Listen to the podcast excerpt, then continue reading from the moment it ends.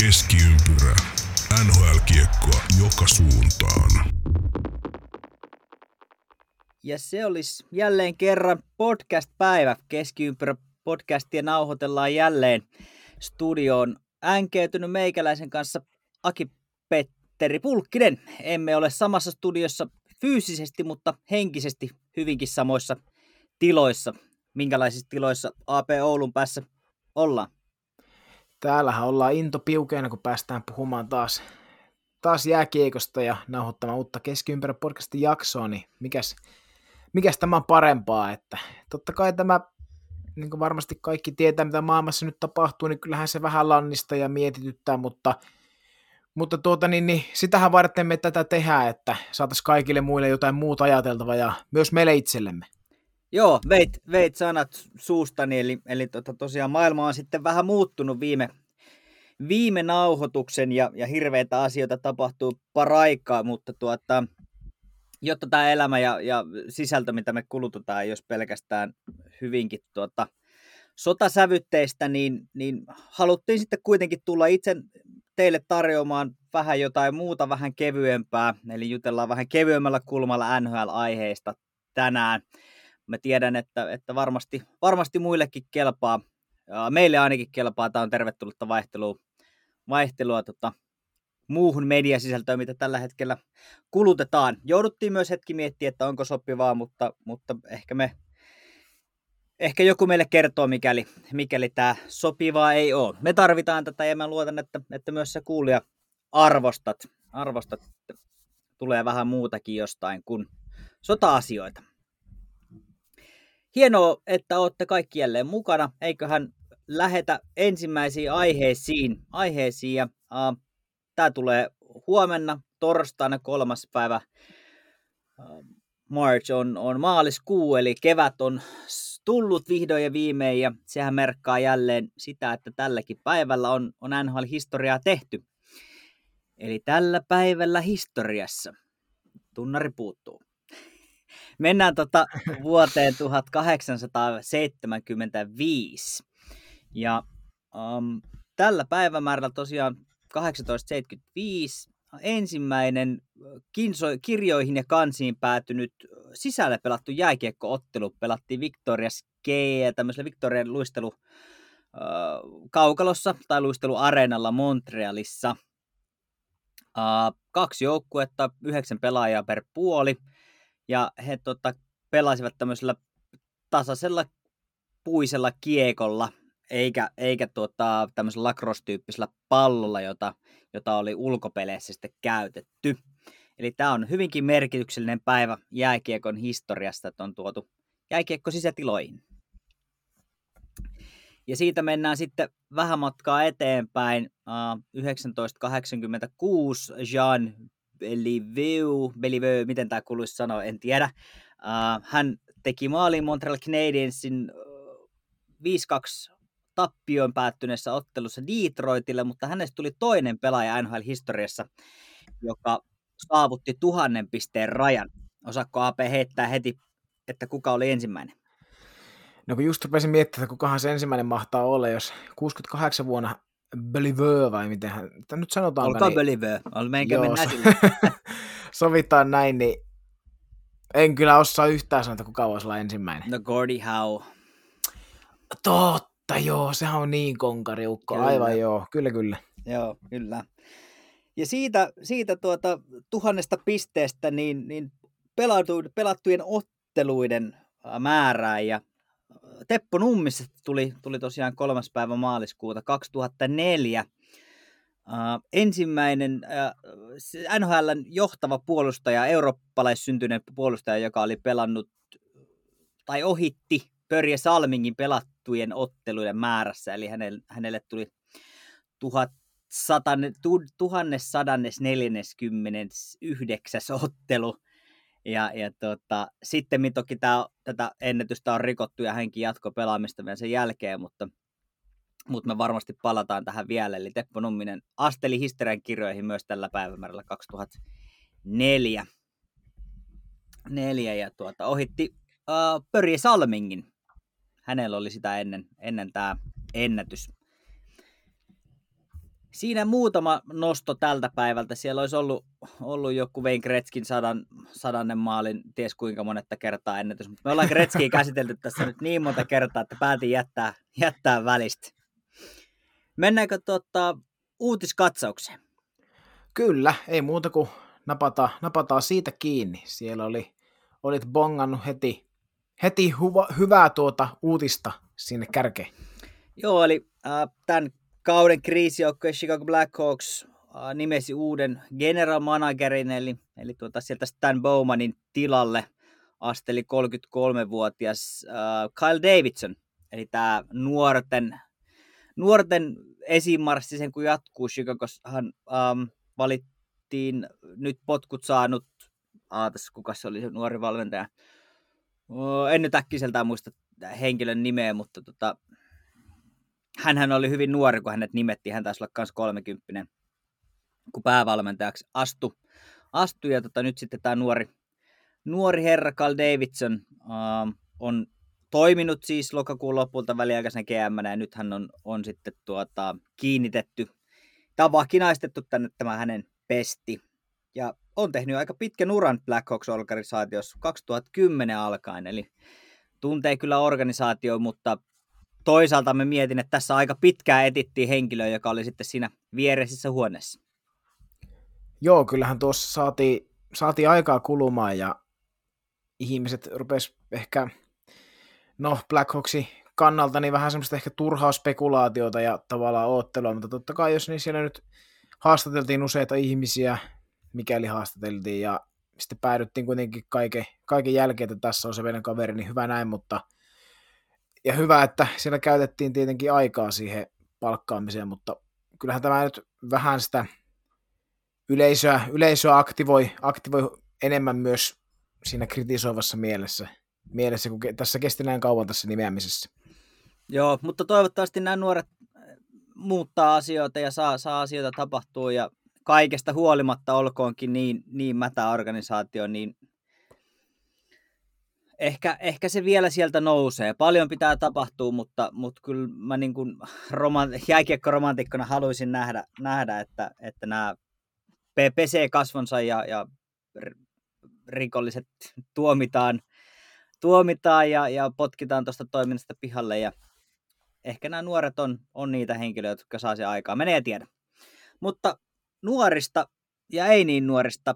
Äh, Peter Lindbom Floridaan. Eli, eli hän lähtee nyt, saa käykö tässä niin, että me saadaan tänä keväänä kaksi kolmen kullan henkilöä ja pelaajaa tota, suomalaiseen jääkiekkoon. Jos Florida tuosta koppaa Stanley Cupin ja Filppula ottaa maailmanmestaruuden, niin sehän olisi aika hieno juttu. Oishan se melko, melko kaunista, mutta mitä, mitä nyt jos tuota niin, niin... pitäisi veikata, niin kumpi olisi, voihan se olla, että kumpikaan ei, ei toteudu, mutta kumpaa pitäisi todennäköisempänä, että Filppula voittaa nyt sen maailmanmestaruuden vai että Lindbom pääsee saman tien juhlimaan kuppia? Uh, Filppula voittaa maailmanmestaruuden. Joo, ihan tismalleen samaa mieltä. Joo, tuo on hyvä, hyvä hankinta Floridalta.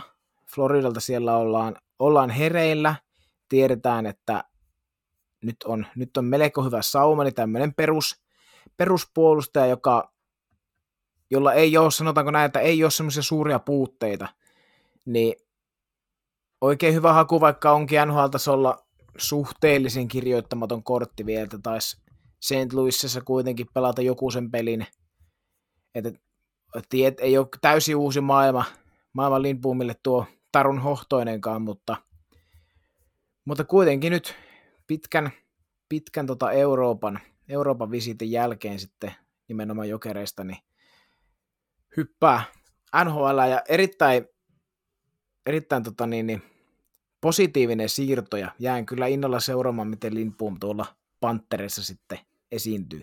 Joo, kyllä. Esiintyy ihan edukseen tosiaan olympiaturnauksessa, niin mikä, mikäpä siinä ja, ja hieno nähdä, että saa nyt uuden mahdollisuuden tosiaan lähteä.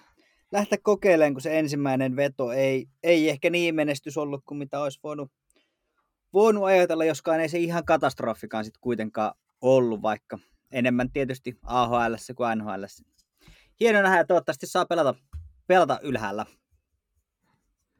Näin me toivomme joo totta kai, että olisi se mahtavaa, kun, kun, kun siellä tulisi, tulisi menestystä heti ja vakiinnuttaisi sillä paikkaansa niin kuin, niin kuin Jani Hakanpääkin käytännössä heti, kun N H L-kaukaloihin pääsi, niin siltä sitten ei, ei ole hevin lähtenytkään. Niin toivottavasti niin puhumille käy samalla lailla. Se on juuri, juuri näin. Uh, puhuttiin tuossa puolustajista ja pelatuista otteluista, niin tuossa viime viikon lopulla juhlittiin erästä merkkipaalua, eli tota, slovakialainen kolossi Zdeno Chara. Hänestä tuli tuossa ihan viime viikon lopulla, taisi olla torstai-perjantain välinen yö, niin äh, kaikkien aikojen eniten runkosarja otteluita N H L:ssä pelattunut puolustaja. Eli neljäkymmentäneljävuotiaana ohitti tilasta aiemmin ykköspaikkaa pitäneen Chris Cheliosin. Ja äh, tämä ottelu Sharksin vastaan tosin torstai-perjantain yönä oli Charan uran tuhatkuusisataaviisikymmentätoinen. Ja ensimmäinen on N H L-ottelu niin ikään Flyer, ei kun anteeksi, kun Islandersin paidassa kaudella yhdeksänkymmentäseitsemän yhdeksänkymmentäkahdeksan. Mitä teki A P. Pulkkinen uh, N H L-kauden yhdeksänkymmentäseitsemän yhdeksänkymmentäkahdeksan kauden aikana? Tuota noin. Tuota noin, mitähän, mitähän mä tein?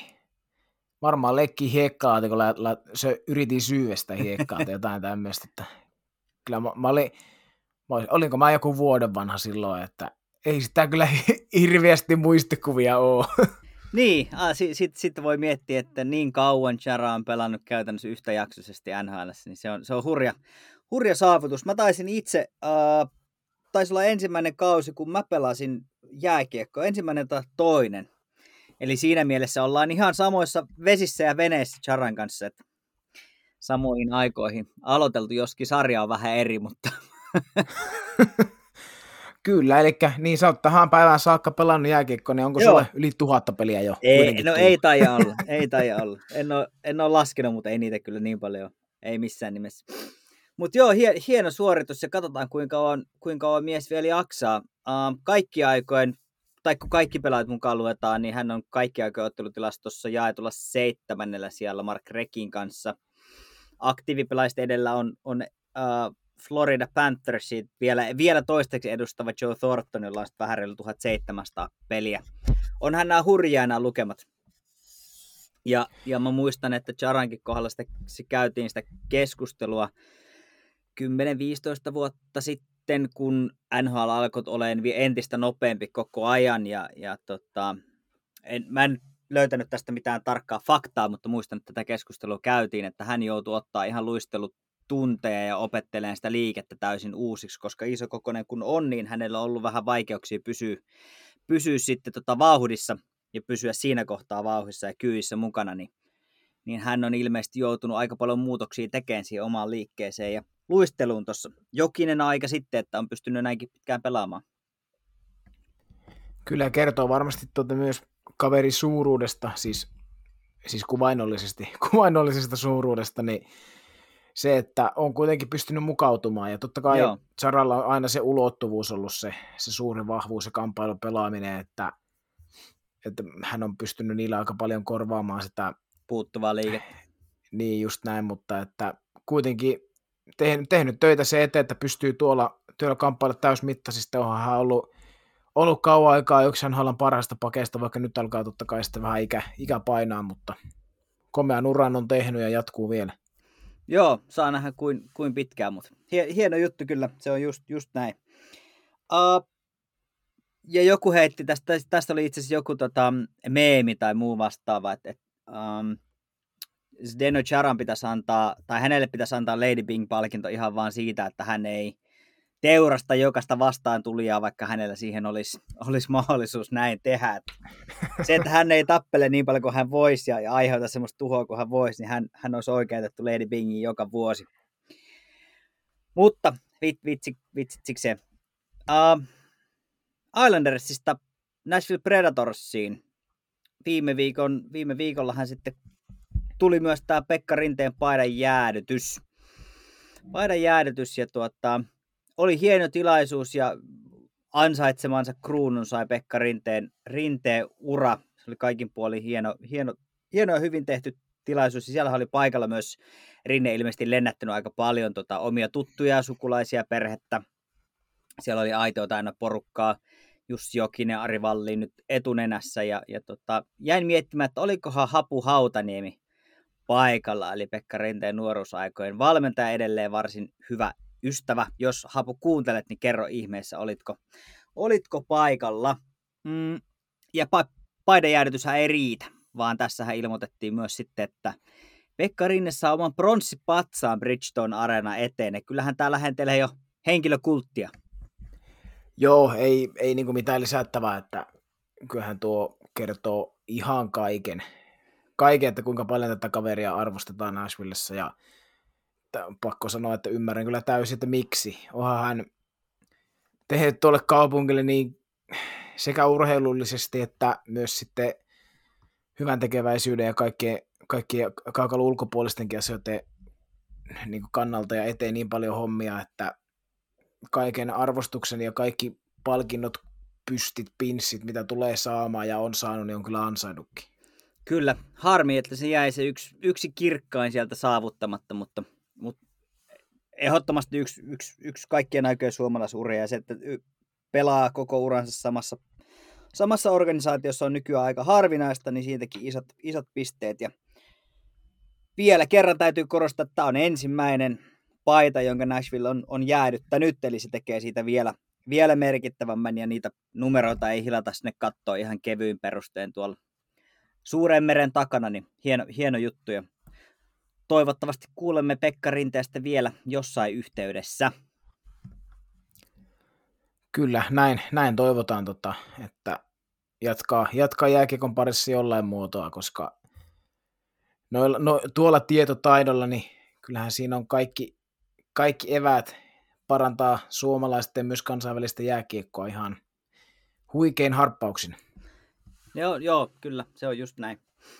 Sulla oli pari, pari viimeistä poimintaa tähän, tähän vielä uutisten loppuun, ennen kuin mennään itse pääaiheeseen.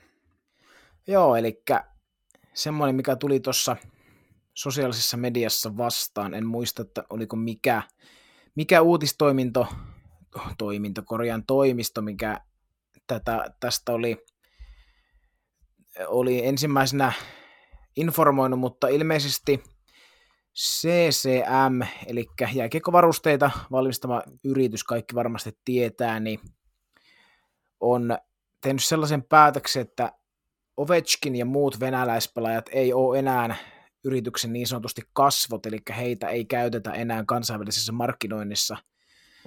Ja varmaan kaikki, kaikki osaakin arvata, että mistä tämä johtuu, mutta esimerkiksi juuri Ovechkin, joka on kauan aikaa ollut C C M:n kasvot, ja häntä on käytetty kaikissa markkinointi, markkinointikikoissa ja mainoksissa, niin aika, aika isohko kannanotto ot, on, otto isolta yritykseltä, että tämmöinen, tämmöinen tuli vastaan, vastaan, ja sitten myös tämän oli joku, joku kanadalaistoimittaja Twitterissä nostanut pöydälle, että kerrotaan, että Rasmus Ristolainen, eli me, meidän Rasseni, oli jättänyt Philadelphia Flyersin kuuden vuoden sopimustarjouksen pöydälle, mikä olisi tar- taannut kuusi pilkku kolme miljoonaa dollaria per kausi. Okei, kertoko, kertoko lähde, että olisiko tämä tulossa Flyersista vai, vai mistä? Mikä, mikä juttu? Käsittääkseni Flyersista, Käsitt- koska siinä samassa, samassa todettiin jotakin, että että nyt niin kuin pallo on Ristolaisella, eli onko tässä nyt sitten jotain trade, trade-hommaa tulossa vai mikä, mikä juttu, että sitä en tiedä, mutta aika, aika rohkeahko veto, veto Ristolaiselta jättää tuommoinen rahasumma, mikäli tämä nyt siis totta kai paikkansa pitää, niin jättää pöydälle, että ei tule samaa tuota sopimusta mistään muualta. No ei varmasti, varmasti tule, että onhan toi on kyllä aika raju, raju juttu. No, mielenkiinnolla seurataan. Olin näkevinään jonkun jutun, jossa, jossa Ristolainen ilmeisesti, pakko myöntää, että nyt sorrun, sorrun tähän, mihin ei saisi sortua. Mä en itse asiassa lukenut sitä juttua, mä näin vaan, vaan otsikon kiinnittämättä sen enempää siihen huomiota, mutta nyt kun otit puheeksi, niin, niin se otsikko meni jotenkin näin, että näistä syistä Ristolainen haluaa ulos Flyersista, eli onko nyt jotain puheita ollut, että, että hän on itse sitten kielinyt tai ilmoittanut joukkueelle, että hän ei halua tänne jäädä, niin sitten on kaivettu taskun pohjalta kaikki mahdollinen, että no jos kuitenkin jäisit, tässä on sulle tukku rahaa. En tiedä, mutta joo, en, en, en tiedä. Aika, aika kova, kova juttu, mutta toki mä ymmärrän, että jos hän haluaa haluu joukkueeseen, joka, joka voittaa joskus jotain, niin silloin tietysti Flyers ei nyt ainakaan toistaiseksi ole, ole se vaihtoehto. Kyllä, just näin. Eikö, eikö Ristolaista ole sinne Tampapeihin yhdistelty nyt tässä viimeiset kuusikymmentä vuotta, niin olisiko se nyt sitten, nyt sitten tuota Risto, Risto Tampaa vai mikä homma? Jää, jää nähtäväksi ja toivottavasti nyt saa jostain sitten arvoisensa sopimukseen, että kyllähän N H L:ssä tulee jatka, jatkamaan, mutta että toivottavasti nyt sitten saa, saa sellaisen sopimuksen, mikä takaa hänelle myös tulevaisuuden tienestit. tienestit. Niin ja ehkä semmoisen mahdollisuuden niin kuin oikeasti, no en tiedä onko Ristolaiset vieläkään kaikkea nähty. nähty. Kyllähän hänet on heitelty bussialle oikealta ja vasemmalta, mutta tota, onko se ollut enemmän näiden kriisiseurojen juttu vai, vai mistä on ollut kysymys, niin, niin menee ja tiedä. Mutta joo, olisi ihan kiva, kiva nähdä hänet joukkueessa, joka, joka tota, on menossa ylös eikä alaspäin. Joo, se on just näin. Mutta tuota, siinä oli meidän uutiset. Säätä ei nyt voi tarjota ää, aurinkopaista, kun mä kävin ulkona hetken aikaa sitten. Luotetaan siihen, että se siellä edelleen paistelee. Kevät on tulossa, niin olkoon siinä myös päivän sää. Sitten itse pääaiheeseen. Ää, ajateltiin, että tehdään vähän tämmöistä kevyempää sisältöä, sisältöä tälle, tälle viikolle ja, ja itse asiassa ensi viikollekin on varmaan jotain jo. Jotain jo mietittynä, eli, eli meitä tosiaan sitä hokijargonia toivottiin, ja, ja varmasti se sieltä on tulossa, mutta lähdettiin nyt tämmöisellä kulmalla, että puretaan vähän sitä, että mistä N H L-joukkueet ovat saaneet nimensä. Uh, käsitellään joidenkin kohdalla myös ehkä vähän, vähän sitä logoa, brändiä tai värejä, mutta, mutta nimien kautta lähdetään tätä purkaa, ja tarkoitus olisi lyhyesti jauhaa jokaisen joukkueen nimen taustat läpi. läpi, että tämähän on siinä mielessä ihan omasta mielestäni ainakin varsin mielenkiintoinen, ja, ja tota, jos ei näihin ole, ole perehtynyt, niin ehkä me voidaan tarjota jotain, jotain semmoista, mitä ette ole aikaisemmin kuullut. Osa on selviä, osa, osa ehkä ei niin selviä, mutta katsotaan mihin päädytään, eli tästä lähtisi kolmekymmentäkaksi jengiä, ja ei muuta kuin lähdetään liikkeelle. Ja se, mistä me lähdetään, ähm, tämä joukkue on varmasti tullut kaikille tutuksi, meille jääkiekkoihmisille yhdeksänkymmentäluvun loppupuolella elokuvasarjasta uh, Mighty Ducks, eli, eli tota Anaheim Ducks, tunnettiin tosiaan nimellä, aikaisemmin nimellä The Mighty Ducks of Anaheim, ja tämähän nimettiin tämä joukkue suoraan näiden elokuvien mukaan, eli, eli Disney omisti tämän joukkueen. Ja nykyiseen muotoonsa Anaheim Ducksiin tämä lyhennettiin silloin, kun joukkue myytiin vuonna kaksituhattaviisi. Ja tota, ei tosiaan lähdetty sen radikaalimpia muutoksia tekemään, tekemään tähän joukkueeseen. Uh, Ducksin logo on myös jonkun verran elänyt tässä vuosien varrella, se, se retro Mighty Ducks-logo, jossa, jossa oli tota se ankan uh, maski ja, ja mailat on, on edelleen ehkä yksi ikonisimpia ja hienoimpia, mitä N H L:stä löytyy. Tätä, tätä mieltä olen, olen itse. Nykyinenhän on, on periaatteessa simppeli D, mutta esittää toki myös ankan räpylää ja tiedätkö, A P, mistä tulee oranssi väri Anaheimin uniformuihin ja logoihin? En kyllä osaa sanoa, että voisin nyt, kun tuosta räpylästä heitet, niin varmaan siitä jotenkin, jotenkin siihen liitännäinen, mutta no en ihan hyvä sanoa. Aku, mutta ei. Tätä, Anaheimin kaupunkihan sijaitsee siis Orange Countyssa, eli Orange, Orange, uh, Orangein piirikunnassa Kaliforniassa, ja siihen viitaten niin tämä oranssi väri on mukana. Aivan, aivan, joo. Joo, kyllä.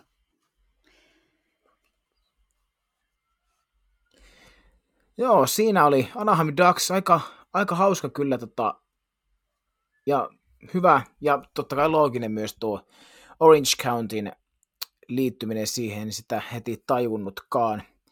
Sitten hypätään aakkossa seuraava, eli toinen N H L-organisaatio, mikä alkaa A, eli Arizona Coyotes, eli tota...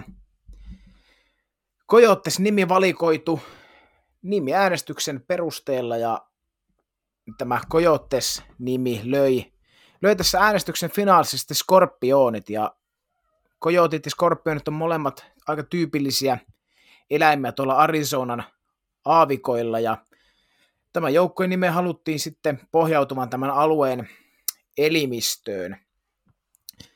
Ja tuossa logossa niin on sitten niin kuin Four Peaks, ja mole, molemmissa, eli Katsina, Katsina tai vanhempi, ja sitten, sitten toi, toi, siis Katsina vanhempi ja tämä uudempi sitten myös. Ja tota, tota, tota, mites, mites tää meni, Janne, tää maamerkki? Joo, eli, eli tota tämmönen, äh, siellä, siellä siinä Phoenixin logossa näiden molempien kojottien nenässä on tämmöistä neljä tämmöistä kolmioa. Eli jos katsotte Coyotesin logo, logoa, niin siinä, siinä tosiaan molempien kojottien nenässä on, on neljä kolmioa, jotka viittaa siis tämmöiseen Four Peaks-nimiseen maamerkkiin, joka on Phoenixin kaupungin, äh, oliko nyt itäpuolella. En muista, mutta tämmöinen niin kuin vuori, tai ei nyt vuori varsinaisesti ole, mutta tämmöiset niin kuin maamerkit, neljä huippua, niin, niin niillä viitataan sitten siihen. Ja äh, tämä Kachina-taustahan tulee myös, myös siitä, että tuolla alueella on, on hyvinkin paljon äh, alkuperäiskansoja, ja tämä Kachina-tyylisuunta on, on tällä alueella ollut hyvinkin vallitseva aikana, ja se tulee tavallaan sitten sieltä. Äh, onko se sitten kolmos- vai neloslogo, missä, missä yhdistyy sitten vielä, vielä hienosti niin, että siinä on äh, Arizona-osavaltion äärirajat, äh, sitten siinä on Arizona-osavaltiosta se auringonnousun lippu, ja sitten siinä on vähän Arizonan äh, osavaltion postikoodi, eli A Z on tässä yhdessä olkapäälogossa, joka heillä, heillä on. Eli näissä logoissa ja, ja näissä on aika paljon tämmöisiä siistejä juttuja. Itse tykkään, en osaa sanoa kummasta tykkään enemmän. Se, se Kachina-teema oli hauska, kun se tuli nyt tälle kaudelle takaisin. Mulla on semmoinen pelipaitakin itse asiassa, itse asiassa hallussa. Kenen, kenen nimellä on? Ei ole nimeä. Aivan, aivan.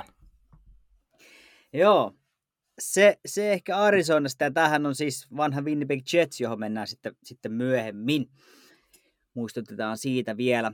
Yksi ehkä legendaarisimpia joukkueita ja legendaarisimpia logoja, eli, eli tämä tota B-kirjain, joka on sellaisen pyörän keskellä, niin tota, logon tunnistaa varmasti kaikkia, se ei ole elänyt ihan hirveästi, hirveästi mutta nimi Bruins, eli Bruins viittaa karhuun, ja, ja tota, karhuhan koetaan hyvinkin hurjana eläimenä, eli tota, ensimmäinen G M Art Ross päätti, päätti tämän nimen siis yksin, näin tarina kertoo, ja uh, Bruins tosiaan, tai Bruin valikoituu siihen, että se sopii hyvin Bostonin kanssa yhteen tämä, tämä nimi. Nimi eli sointuu kivasti ja soi nätisti, niin sillä ei ole sen kummempaa tarinaa, ainakaan tarin... sen meidän tietojen perusteella.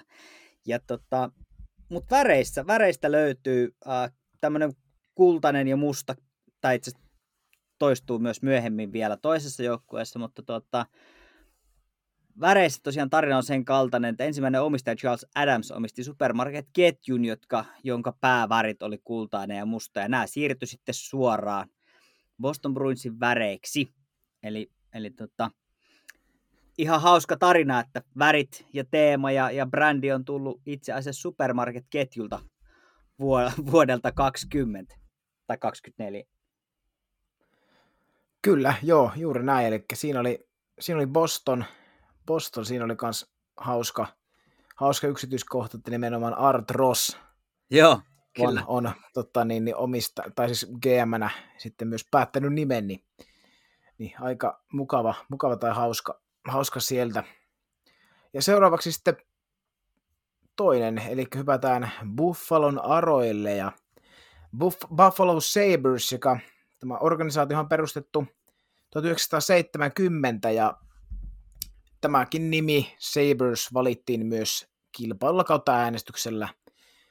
Ja Sabres-nimi voitti, vaikka sillä ei tiettävästi ole suoranaista yhteyttä Buffaloon, eli Sabreshän tar- Saberhän tarkoittaa sanatarkasti niin kuin nimitystä miekalle tai tämmöiselle sapelimiekalle, joka näkyy myös sitten taas logossa. Mutta on myös sitten ollut viittauksia, niin kuin varmasti kaikki tie- tietää Buffalo, Buffalo Sabresin vanhan logon ja myös vähän tuoreempaakin logoa, missä on, on sitten puhveli tai biisoni, tämän kaltainen eläin, niin on myös sitten viitteitä, viitteitä tähän. Eli mun mielestä ainakin tämä Buffalon vanha logo, missä on tämä valkoinen puhveli, joka on aika kärtyisen näköinen ja onko punaiset reunukset siinä logossa. Mun mielestä yksi historian hienoimpia N H L-logoja. On ja on tullut sen kaudeksi takaisin, oliko kolmas, kolmas paitaa, tulevat käyttämään Buffalo sitä, sitä paitaa ja sitä teemaa. Mm. Nythän näitä retroja, retroja jonkun verran tuotu takaisin, myös Buffalo tulee ensi kaudella tai kaudeksi tuomaan tämän, tämän luukin takaisin, mitä tervehdimme kyllä ilolla. Mennäänkö eteenpäin? Seuraavana vuorossa olisi Calgary Flames, joka tunnettiin ennen Calgaryn tuloaan Atlanta Flamesinä. Ja Atlantahan liittyi tähän liigaan vuonna seitsemänkymmentäkaksi. Ja joukkue muutti Calgaryin vuonna kahdeksankymmentä, eikä sitä nimeä sitten muutettu. Tämä alkuperäinen nimi Flameshän tulee, tulee siitä, että se on itse asiassa viittaus kenraali Shermanin marssiin merelle sisän, sisällissodan aikaan. Ja, ja totta, suurin, suuri osa Georgian osavaltiosta, jossa Atlanta sijaitsee, niin sytytettiin tuleen tuon, tuon marssin aikana, ja Flames oli sitten, sitten sellainen, joka sieltä valikoitui. Uh, semmoinen hauska kuriositeetti, että tuossa paidassa itse asiassa edelleen varakapteenin A on uh, vanha Atlanta Flamesin logo. Joo, se on ihan, se on kyllä hauska näköinen. Eikö ole näin, että taas sitten kapteenilla ainakin on ollut. Muistan, että Iginlalla ainakin oli. Niin taas sitten tämä niin kapteeni C-kirja, niin oli myös tämä sitten liekki C-logo, eikö ole näin? O, on ainakin ollut, en tiedä on, onko nyt tällä kaudella, mutta on, muistan kyllä, että on ollut. Joo, on, oot ihan oikeassa. Kyllä, joo, eli onko Calgarylla kapteenia tällä kaudella? Ei taida muuten edes olla. Joo, ihan totta. Joo, kyllä, joo. Joo, tuo hauska, ja jossain vanhoissa N R I:ssä, niin siellä on, kun on Calgarylla pelannut ja ollut jotain, näitä vaihtoehtoisia paitoja, niin siellä on ollut nimenomaan tämä Atlanta-logo siinä, saanut valittua sen, sen pelipaidaksi, niin siellä on sitten saattanut varakapteenilla olla kaksi samaa logoa, niin ihan, ihan sama hauska, hauska näköinen. Ja värimaailma on edelleen sama, siis tavallaan värit on siirtynyt yksi yhteen, Atlantassa oli, oli samat, samat värit, mitä kantaa nykyään Calgary, eli, eli se brändi on myös peruja aika vahvasti sieltä. Kyllä, just näin.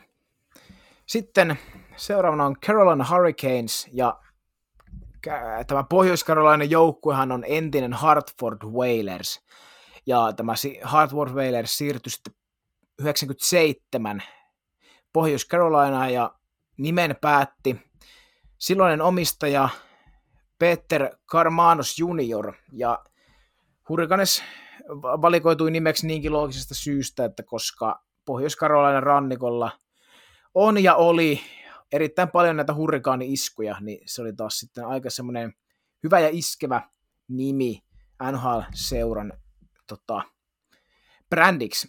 Joo. Ja, ja tota, niin, niin, tuosta kakkoslogosta sulla oli, sulla oli pieni tila, tieto sieltä. Joo, ja tota, niin kuin hurrikaaniteemahan on, on tota, heillä itse asiassa aika paljonkin, paljonkin siellä. Toki se itse päälogo on, on selkeästi siis kuvailma hurrikaanista, mutta tota, siellähän soitetaan tämmöistä niin kuin hätäsireeniä, hurrikaanisireniä peleissä ja tota, niissä pelipaidoissa itse asiassa semmoiset ne pienet punaiset ruudukot, niin ne on hurrikaanivaroituslippuja, jota, jotka on ihan käytössä, käytössä tota, liittovaltiossa. Ja tota, se kakkoslogo, vai onko peräti kolmoslogo, jossa, jossa maila on pystyssä ja siinä on nämä varoitus, samaiset varoitusliput, niin näiden kahden lipun väliin jäävä negatiivinen tila muodostaa Pohjois-Karolainan osavaltion muodon. Eli, eli tota, tässä on tässä logossa tämmöinen hauska, hauska kuriositeetti ja yksityiskohta. Kohta, eli tota, näitä kun kaivelee, niin sieltä löytyy ihan mielenkiintoisia, mielenkiintoisia juttuja. Ja pakko mainita vielä Hartford Whalersin logo, joka oli itse asiassa nerokas. Ähm, mä en tiedä, muistatteko te, muistatteko te, miltä se näytti, mutta siinähän tota, Uh, oli tämmöinen niin kuin valaan pyrstö ja, ja sitten oli kaksois V. v ja tota, aika harvalta jäi huomaamatta, että sinne keskellä negatiiviseen tilaan muodostui myös H-kirjain. Eli, tota, eli, eli uh, siinä oli käytetty sekä, sekä tilaa että myös uh, negatiivista tilaa niin, että löytyy, löytyy kaikki, kaikki siihen tuota, seuraajan nimeen viittaavat, viittaavat uh, elementit. Ja pakko nostaa vielä semmoinen pikkujuttu tuosta, että heidän A H L-joukkue, joka tota, ää, en nyt millään muista nimeä, mutta, mutta se kaupunki alkoi B-llä, niin he teki sitten niin, että se oli jotain, joku B-Whalers, ja, ja he teki sitten niin, että käänsi ton logon vaan tuosta yhdeksänkymmentä astetta vasemmalla, niin se meni yksi yhteen sitten A H L-joukkueen kanssa. Eli sitä ei tarvinnut muuttaa sen enempää. Tämmönen hauska.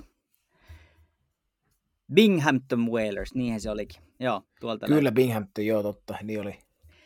Nämä on kyllä siistejä juttuja, mutta tota, mennään eteenpäin, ettei mene ihan, ihan hirveän pitkäksi. Niin tuota, Chicago Blackhawks, uh, aika legendaarinen logo sekin itsessään. Mä veikkaan, että aika moni on, on tykästynyt Blackhawksin aikana nimenomaan tämän logon takia, joka, joka juun, juorta, juun, juor, juurtaa, juontaa juurensa uh, Blackhawksin ensimmäisen omistajan Major Frederick McLaughlin taustaa. Hän oli siis sotilas ja ensimmäisessä maailmansodassa hänen yksikkönsä, äh, tai yksikköä ja osastoa puhuteltiin siis nimellä Black Hawk-divisioona. Ja kunnioittaakseen tätä divisioonaa hän nimestän joukkueen Black Hawksiksi. Sekä, sekä sitten tuota, tämä logohan mukailee alkuperäiskansoja, eli, eli toki siitäkin varmaan on löydettävissä Black Hawk ja alkuperäiskansat ja niin edelleen. Mutta, mutta tarina kertoo, että, että armeija, armeija taustainen tämä, tämä nimi, eli siinä mielessä aika mielenkiintoinen. Näitä on itse asiassa enemmänkin jotain viitteitä armeijan asioihin, mutta mennään niihin ehkä vähän, vähän myöhemmin. Ja tämähän ei ole aina siis kirjoitettu yhteen. Tämä oli itse asiassa A P hyvä nosto, että toi yhteen kirjoitettuun muotoonsa tämä joukkue muuttui kahdeksankymmentäluvulla, eli sitä ennen nämä kirjoitettiin erikseen. Kyllä, joo. Se oli, se oli semmoinen ihan, ihan mielenkiintoinen, että en olisi Kyllä en, en mä lukenut, niin ei mitään hajua olisi ollut kyllä tuosta. Mutta kyllä joo, niin kuin sanoit, niin hypitään aina hypitään eteenpäin. Eli sitten seuraavaksi on Colorado Avalanche, mikä taas on entinen Quebec Nordiques. Ja Nordiques siirrettiin Denveriin tuhatyhdeksänsataayhdeksänkymmentäviisi. Ja organisaatio katsottiin, että tarvitsee uuden nimen. Joo, ei, ei se enää se pohjana ei, olisi toiminut. Ei olisi toiminut Denver Nordiques. Ei olisi kyllä toiminut silloin, ja oli aika lähellä, että nimeksi olisi valikoitunut Wranglers, eli tälle Wranglersilla oli, Wrangler-sanalle oli aika monta tämmöistä niin kuin synonyymiä, mutta esimerkiksi tämmöinen cowboy, riitelijä, bändityyppinen henkilö, niin tota, oli, oli melko lähellä, mutta katsottiin sitten, että, että haetaan semmoista vähän neutraalimpaa ja ystävällisempää, niin sitten valikoitu nimeksi Avalanche, eli lumivyöry, ja Denver, Colorado, kalliovuoret, paljon lumivyöryjä, niin se oli näinkin, näinkin yksinkertainen ja helpohko, helpohko yhtymäkohta tähän maantieteelliseen sijaintiin sitten, eli se on Colorado Avalanchein nimen tarina. Joo vain, joo vain. Siirrytään tuota eteenpäin, ja uh, Ohio on osavaltiona aika, sanotaanko, että suurelle yleisölle ehkä tuntematon. Jos mietitään, että mitä tulee Ohiosta mieleen, niin harvalle varmaan juurikaan mitään. Mutta Columbus Blue Jackets uh, liittyy tämmöisenä laajennusjoukkueena vuonna kaksituhatta N H L:ään, ja, ja tota, tätä tietysti pidettiin jälleen kerran nimikilpailu, niin kuin aika monet näistä nimistä on saanut, saanut alkunsa nimikilpailun kautta. Ähm, Tämä nimihän viittaa itse sisällissotaan samalla tavalla kuin Flamesin nimessä oli, oli viittaus sisillis, sis, sisällissodan aikaisiin asioihin. Ähm, eli Ohion osavaltiosta tuli tosiaan, tosiaan unionin, eli näihin niin kuin Yhdysvaltain joukkoihin enemmän sotilaita kuin mistään muusta osavaltiosta. Ja näillä unionin, unionin sotilailla oli sitten siniset takit päällä, ja tästä tulee tämä sinitakit, eli, eli Blue Jackets. Ja äh, tuossa logossahan löytyy myös siis Ohion lippu äh, sen muodossa, sen tähden ympärillä. Eli siinä on tämmöistä niin kuin myös osavaltiosematiikkaa tuossa logossa, ja, ja se C viittaa tietysti Kolumbukseen. Joo, tuo oli... Tuota mä en ollut itse asiassa tiennyt, että se Ohion lippu on siinä C-kirjaimessa käytännössä sisällä, niin se oli Se oli Aja, mukava nosto okay. ja hauska, hauska yksityiskohta, en ollut ikinä saatellut. Tota. Nämä logot on täynnä tämmöisiä. Joo, Il- ilmeisesti nyt, nyt sen on tässä huomannut tosiaan, että, että näin on. Sitten on tota, vuorossa seuraavaksi Dallas Stars, eli entinen Minnesota North Stars, joka oli tässä kyseisessä Minnesota North Stars muodossa tuhatyhdeksänsataakuusikymmentäseitsemän yhdeksänkymmentäkolme. Ja joukkue sitten muutti Texasiin yhdeksänkymmentäkolme ja nimestä pudotettiin pois sana North. Niin tämähän sitten sopii aika täydellisesti suoraan tämä pelkkä tähtinimi, koska Texas tiedetään kautta tunnetaan yhden kautta yksinäisen tähden osavaltiona, niin se oli, se oli aika, aika pitkälti se nimiyhteys sitten siinä. Siinä eli Dallas Dallas Stars valikoitui sitten nimeksi ja kantaa, kantaa edelleen kyseistä, kyseistä brändiä ja nimeä. Kyllä vaan. Ja, joo, se taitaa olla Texasin ihan virallinen motto, tämä Lone Star State. Jos sen, ainakin se on heidän, heidän tota, rekisterikilvissä. Joo, kyllä, totta muuten, näin on. Joo, niin, mä, ihan, ihan selkeä ja silleen aika helppo, helppo juttu. Sopii tuohon erinomaisesti. Uh, Sitten jos mennään Texasista ja Dallasista Detroittiin, eli tota, tämä joukkuehan tunnettiin aluksi nimille Detroit Falcons sekä Detroit Cougars, ja, ja tota, tämä uudelleen brändättiin sitten vuonna tuhatyhdeksänsataakolmekymmentäkaksi Red Wingsiksi. Ja silloin ää, James Norris osti tämän joukkueen ja, ja halusi kunnioittaa oma amatööriseuraansa Montreal me, am, Montreal me Amateur Athletic Associationia, jossa pelasi kahdeksankymmentä tuhatkahdeksansataayhdeksänkymmentäluvulla, anteeksi, ja, ja tätä, tämän joukkueen lempinimi oli Winged Wheelers, eli tämmöiset niin kuin, äh, siivelliset rattaat, miten sen haluaa, haluaa ikinä sitten kääntääkään. Ja, ja tosiaan tämä, tämä Winged Wheelers juonsi sitten, tai, tai oli toimi semmoisena suuntana tälle, tälle nykyiselle Red Wings-nimelle. Ja toikin logo on säilynyt käytännössä muuttumattomana siitä päivästä, kun se on alun perin tehty tähän päivään. On yksi näitä legendaarisimpia logoja, ja äh, siinä on myös ihan hauska viittaus tuohon, jos haluaa hakea, niin Detroitin autoteollisuuteen, eli siinä kun se autorengas, autorengas on, niin sitä voi ajatella, että se linkkautuu aika nätisti tuon alueen historiaan myös. Kyllä, just näin, ja tämä Red Wingsin logo, niin tämä on aika semmoinen, että niin kuin sanoitkin, että on pysynyt hyvin pitkälti samanlaisena ja alkuperäisenä koko ajan, mutta, mutta tota, niin, niin ei, ole, ei ole käytännössä semmoista vaihtoehtoista logoa tai vaihtoehtoista paitaa. Niin heillä kun ei ole kakkoslogoa, se on ihan totta. Joo, kun, joo niin just siis tämä mä mietin, että kun esimerkiksi, esimerkiksi no joo, ei. En, en nyt lä- lähde keuli- keulimaan, kun me hypitään kuitenkin tässä joukkueita, niin mennään, mennään vai eteenpäin. Joo, mutta siis käytännössä kaikilla muilla joukkueilla on joku kakkos ja parhaimmillaan jopa kolmekin eri logoja, jota he pyörittää. Niin se on ihan totta, että Red Wingsiltä semmoinen puuttuu, puuttuu samoin kuin itse asiassa aika monelta tämmöiseltä, no itse asiassa Bostonillahan on, mutta siis näillä Original Six joukkueilla niitä on ehkä vähemmän kuin näillä vähän uudemmilla seurailla. Mm, kyllä, juuri näin. Sitten seuraavaksi Edmontonin öljymiehet, eli Edmonton Oilers, ja tämäkin on hyvin yksinkertainen ja sinällään ehkä tylsähkö tarina, eli Edmonton Oilershan sijaitsee Albertan provinssissa, ja, ja tota, tämä, täällä Albertan pohjoisosissa on paljon öljykenttiä, siellä tienataan, tienataan ja on paljon, paljon työllistää nämä öljy, öljynporaus, tota, yritykset ihmisiä, niin Oilers-nimitys tulee sitten, ja on täysin looginen, eli tulee, tota, tulee siitä öljyn poraamisesta ja öljy, öljymiehistä, eli kun mietitään tätä aluetta, niin Oilers on aika, aika tota, selkeä valinta, ja tekisi mieli, tekis mieli sanoa, että onko ruvettu Edmontonissa pohtimaan, että pitäisikö nime, nimeksi vaihtaa Edmonton Bison Kings, mutta ehkä ei vielä. Niin, se, voi, se voisi olla. Ja toihan itse toi Oilers näkyy silleen logossakin, että siinähän on tavallaan valuvat kirjaimet ja, ja äh, öljypisara. Ja sitten joskus kaksituhattaluvun alulla heillä oli sellainen, sellainen logo, jossa oli semmoisen rattaan päällä lentävä öljypisara, jos muista ihan väärin. Semmoinen tummansininen harmaa logohässäkkä.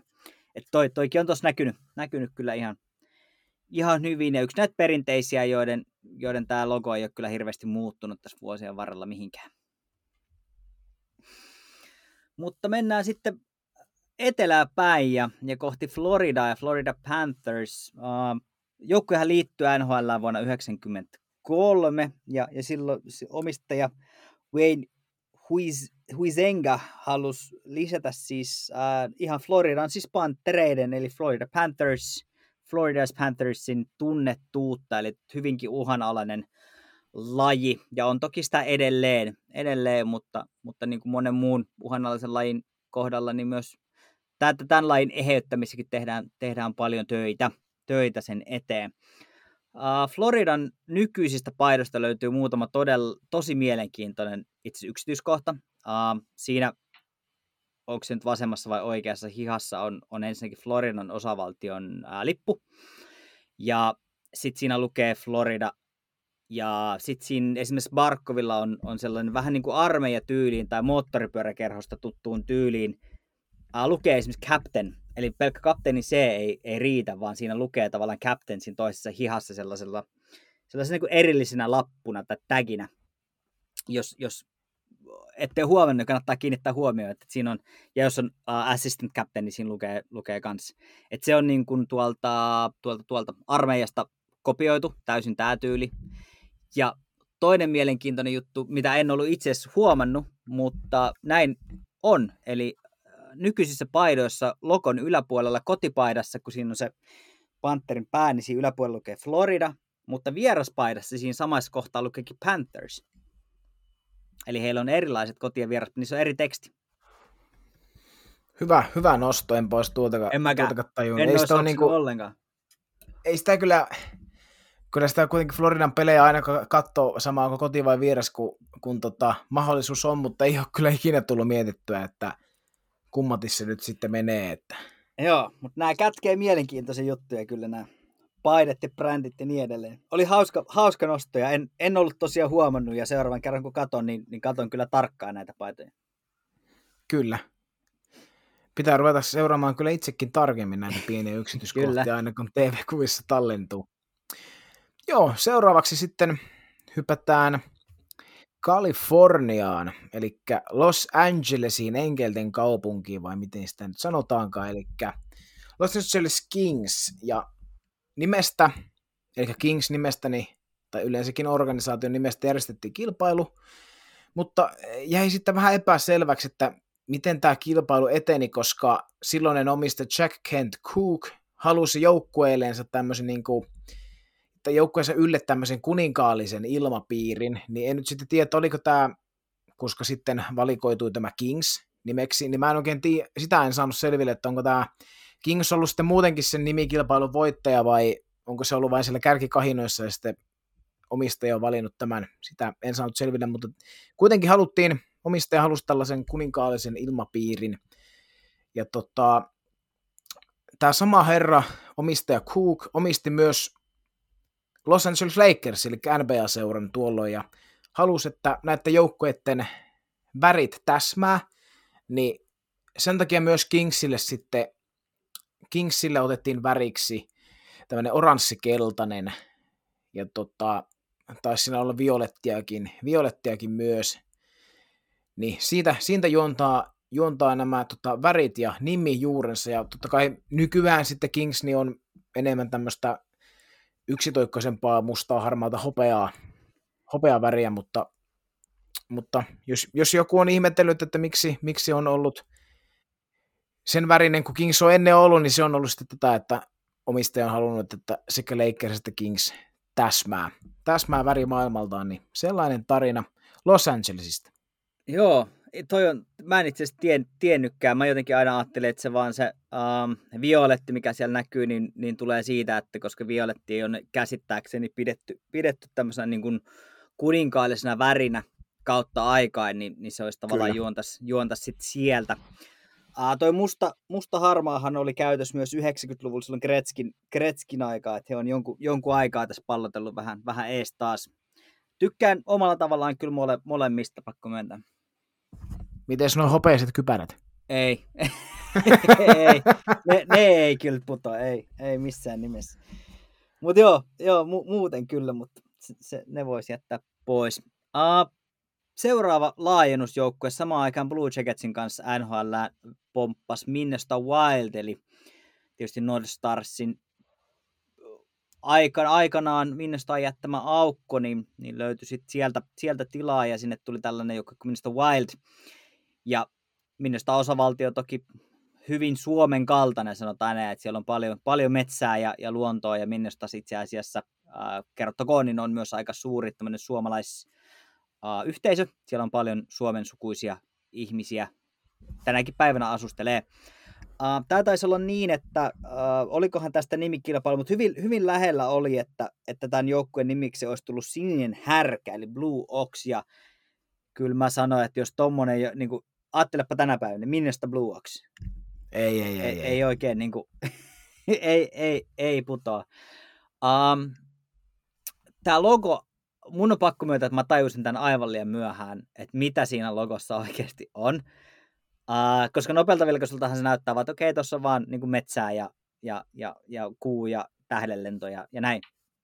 Ja joki. Mutta itse asiassa hän on, siis muodostaa karhunpään siluetin, jossa jo, joki muodostaa suun ja, ja tämä lentävä tähti muodostaa sit silmän ja, ja niin edelleen. Eli, eli tota, tämä on tosi moniulotteinen ja yksi omalla tavallaan siisteimmistä logoista, mitä, mitä N H L:stä löytyy. Pakko myöntää.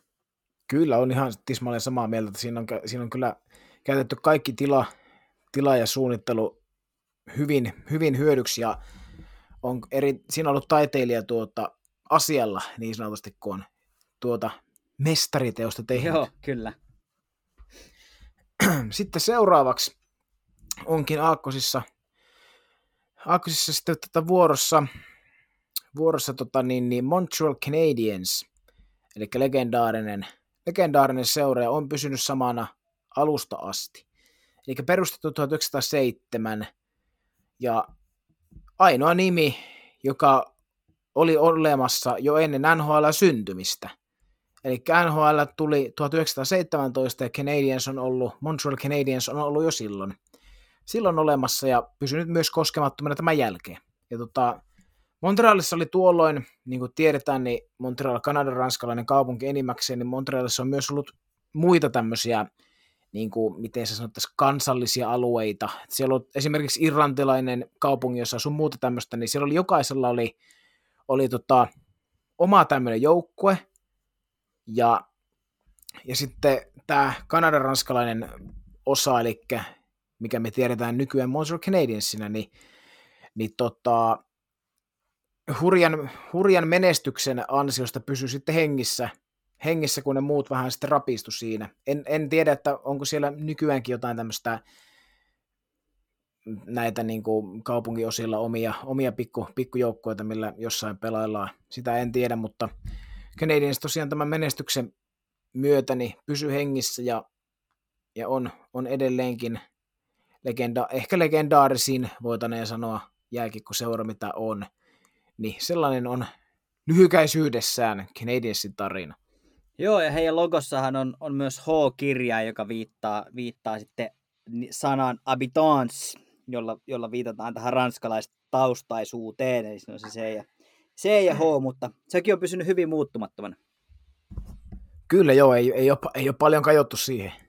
Eikä tarvii. Pitääpä sitä turhaa klassikkoida, klassikkoja sekoittaa.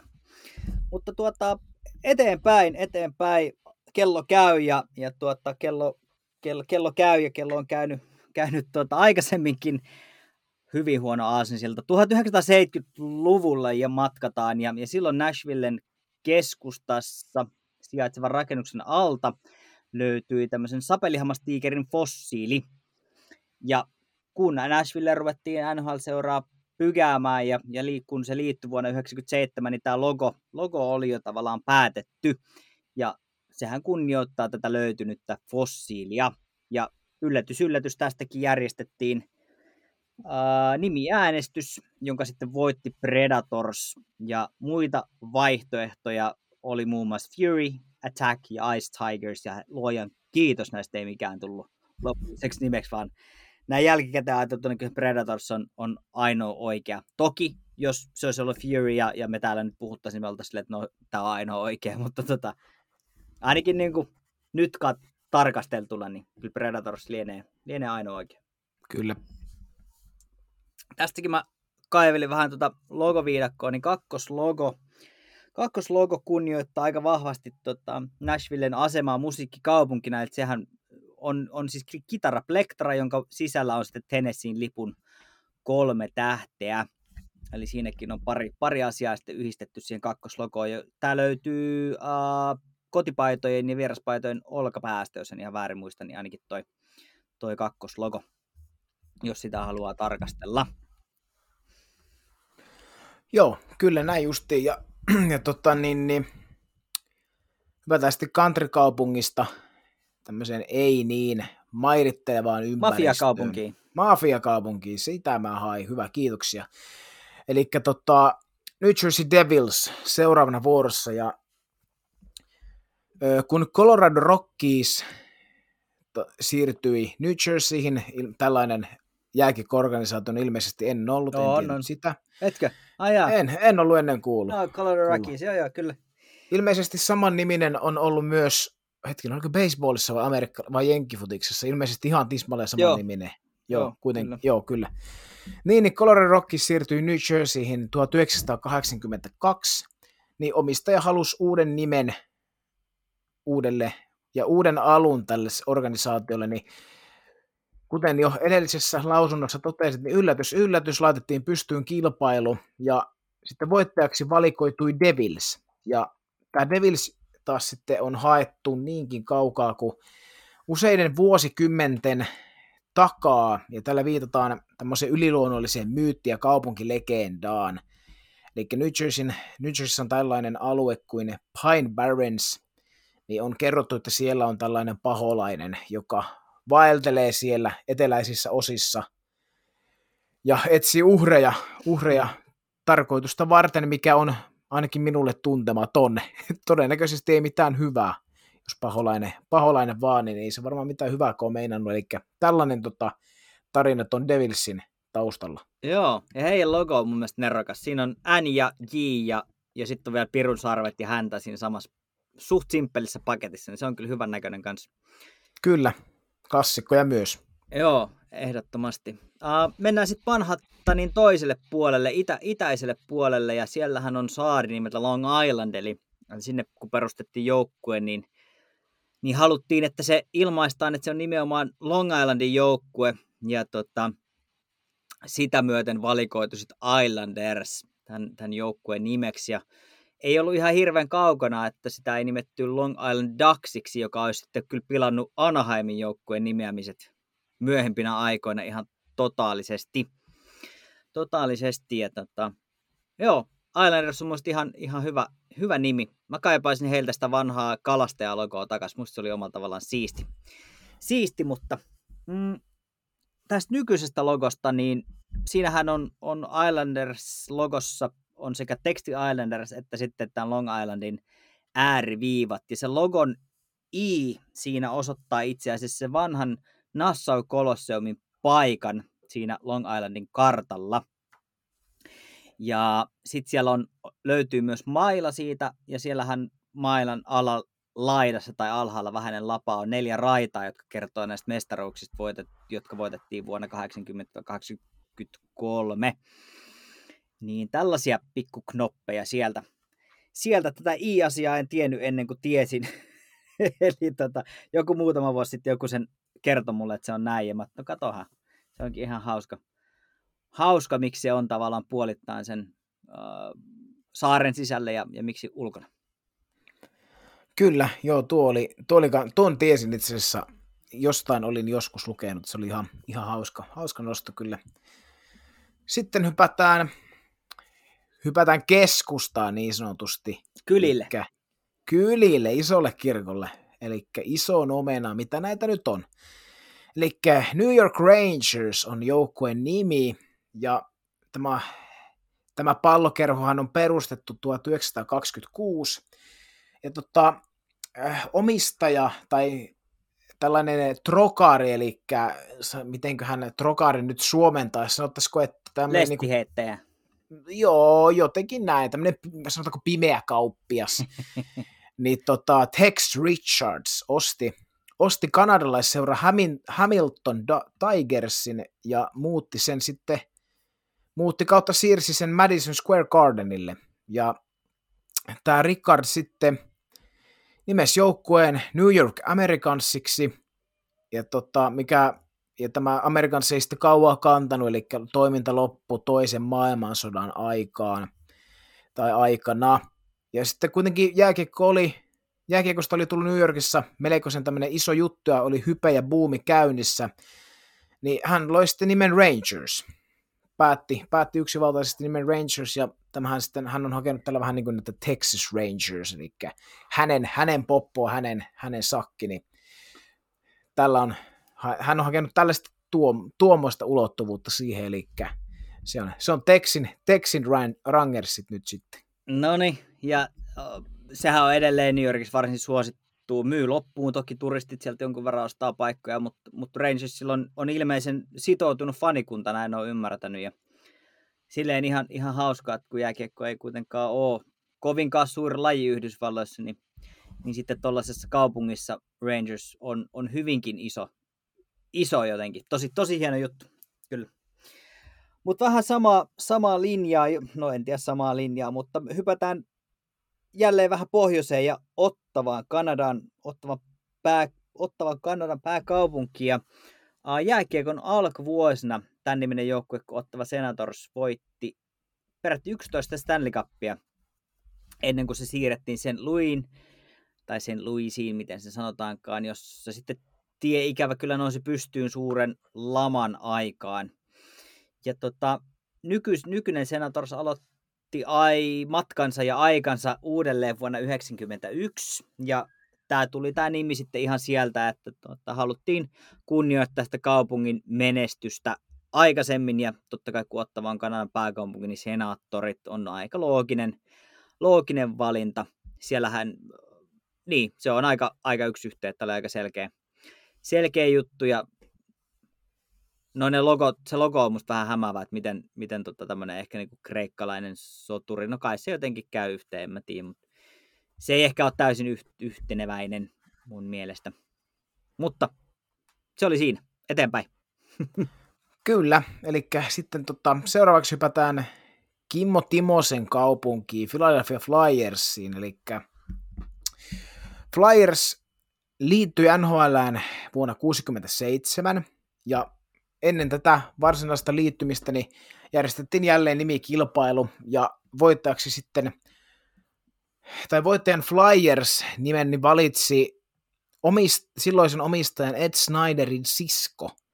Ja tämä sana flyer ei niin kuin, tarkoita sanaa tarkasti oikeastaan juuri mitään, mutta tota, sen oli niin kuin, tarkoitus heijastaa ja ilmentää tämmöistä niin kuin, nopeasti kehittyvää N H L ja myös niin kuin, nopeaa tämmöistä jääkiekkoa. Eli jollain tavalla Kärpistä voisi käyttää, kär, esimerkiksi Oulun Kärpissä on tämmöinen slogan kuin nopea, vahva, luotettava, niin ehkä jotain niin kuin, tämmöistä haettu, mutta vain, että se on suoraan joukkueen nimi.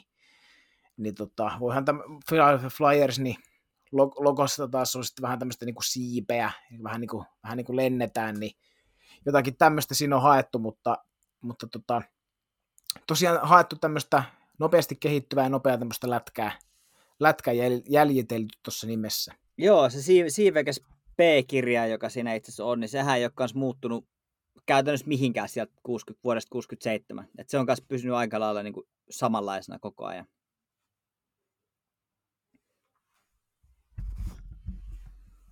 Mutta joo, mennään, mennään vaan eteenpäin. Pysytään Pennsylvaniassa ja tota, uh, hypätään Pittsburghiin. Ja tämä tarinahan on sen kaltainen, että oli alku, alun perinkin päätetty, että sen pitää alkaa P-kirjaimella, jotta se sointuu paremmin tämän Pittsburghin kanssa. Ja tarina kertoo, että alkuperäisen omistajan vaimo valitsi tämän nimen Penguins sitten, sitten tämän päätelmän jälkeen. Ja tota, hauska kuriositeetti, että Penguins areenan katto oli tämmöinen aika niin kuin pallomainen, pallomainen ja, ja suuri, joten sitä ruvettiin sitä areenaakin katsoa igluksi, koska, koska sitten, sitten tietysti pingviineen on loogista pelata iglussa. Uh, tässä vähän viittasin Boston Bruinsiin, Bruinsiin aikaisemmin, tai Bruinsissa viittasin aikaisemmin tähän, tähän tota mustaan ja keltaiseen tai mustaan ja kultaiseen. Ja näähän on siis Pittsburghin kaupungin värit, on musta ja, musta ja keltainen, ja siitä on joku räppäri teki tämmöisen biisinkin kuin Black and Yellow uh, Pittsburghin kaupungille. Mutta muun muassa Pittsburgh Steelers M L B:ssä käyttää samoja, samoja värejä, eli, eli nämä värit on käytössä ihan laajaltikin koko kaupungissa. Uh, Tämä Penguinsin logossa oleva keltainen kolmio, en tiedä oletteko huomanneet, mutta siinä tosiaan on, on sellainen keltainen kolmio siinä tota, pingviinin takana, ja, ja sillä viitataan itse asiassa tässä Pittsburghin kantakaupungissa olevaan niemen kärkeen. Eli siinä yhdistyy siinä kantakaupungissa kaksi jokea, Monokela-joki sekä, sekä sitten Allegheny, Allegheny joki. Ja, ja siihen jo kahden joen yhtenä, yh, siihen väliin jää tämmöinen niemen kärki, jota kutsutaan uh, Pittsburghissa kultaiseksi kolmioksi. Ja se on sitten löytänyt tiensä myös tähän Pittsburghin logon taustalle. Tämmöisen tarinan löysin tuolta Interwebenin syövereistä. Olipa, olit kyllä syvää, syvältä kaivellut, että en olisi tuota osannut, osannut saman tien kyllä etsiäkään. Hyvä, erittäin hyvä nosto. Joo, mielenkiintoisia juttuja, niin kuin mä sanoin, että kyllä näissä, näissä, on, näissä on aika paljon kaikkia tämmöisiä pikkujuttuja. On, on todellakin. Sitten seuraavaksi palataan jälleen, jälleen pienen tauon jälkeen Kaliforniaan, eli San Jose Sharks tota, on organisaation nimi, ja joukkueen nimeksi valittiin aluksi Blades, eli niin kuin veitset tai terät, miten sen haluaa suomentaa, niin, mutta katsottiin, että se viittaa vähän liikaa, liikaa ja liian jyrkästi katu kautta jengiväkivaltaan, niin sitten varas sieltä otettiin joukkueen nimi Sharks, ja sillä on taas sitten niin kuin pohjoisen Kalifornian rannikoilla ui paljon, paljon haikaloja, niin se on sitten sinne, sinne ollut tähän, tai maantieteellisen sijaintin ollut aika, aika selkeä yhtymäkohta, otettu sitä paikallista eläimistöä. Eläimistöä tässä huomioon, niin tämä on tarina sitten San Josen haiden takana. Joo, aika selkeä. Selkeä juttu, jotenkin vaikea kuvitella mitään, mitään muuta. Ja nythän he A H L-joukkuehan on, on saanut se Barracudas, eli tavallaan sit pienempi, pienempi, vähän vastaavan näköinen kalaeläin, eli silleen, silleen tämä on nivoutunut ihan nätisti kyllä yhteen. Mutta mennään vaan eteenpäin, eli taas keski, keskilänteen, ja puhuttiin aikaisemmin Saint Louisista, ja nyt sitten käsittelyssä Saint Louis Blues, eli blues-kaupunki ja, ja tota blues-musiikki suuntaus elää vahvasti tuollakin alueella, ja tämä on siis ainoa N H L-joukkue, joka on, jonka nimi on valittu tämmöisen niin kuin kappaleen tai sävellyksen mukaan, eli tämmöinen heppu kuin W C. Handy. Kuulostaa itse asiassa ihan joltain sketsihahmolta.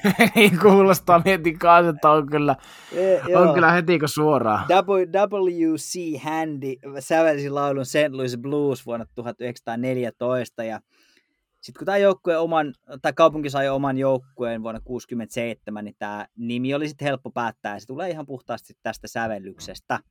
Ja logokin mukailee tietysti sitä. sitä. Siinä on, on tota nuotti, nuotti, tämmöinen tyylitelty nuottiavain tai nuotti.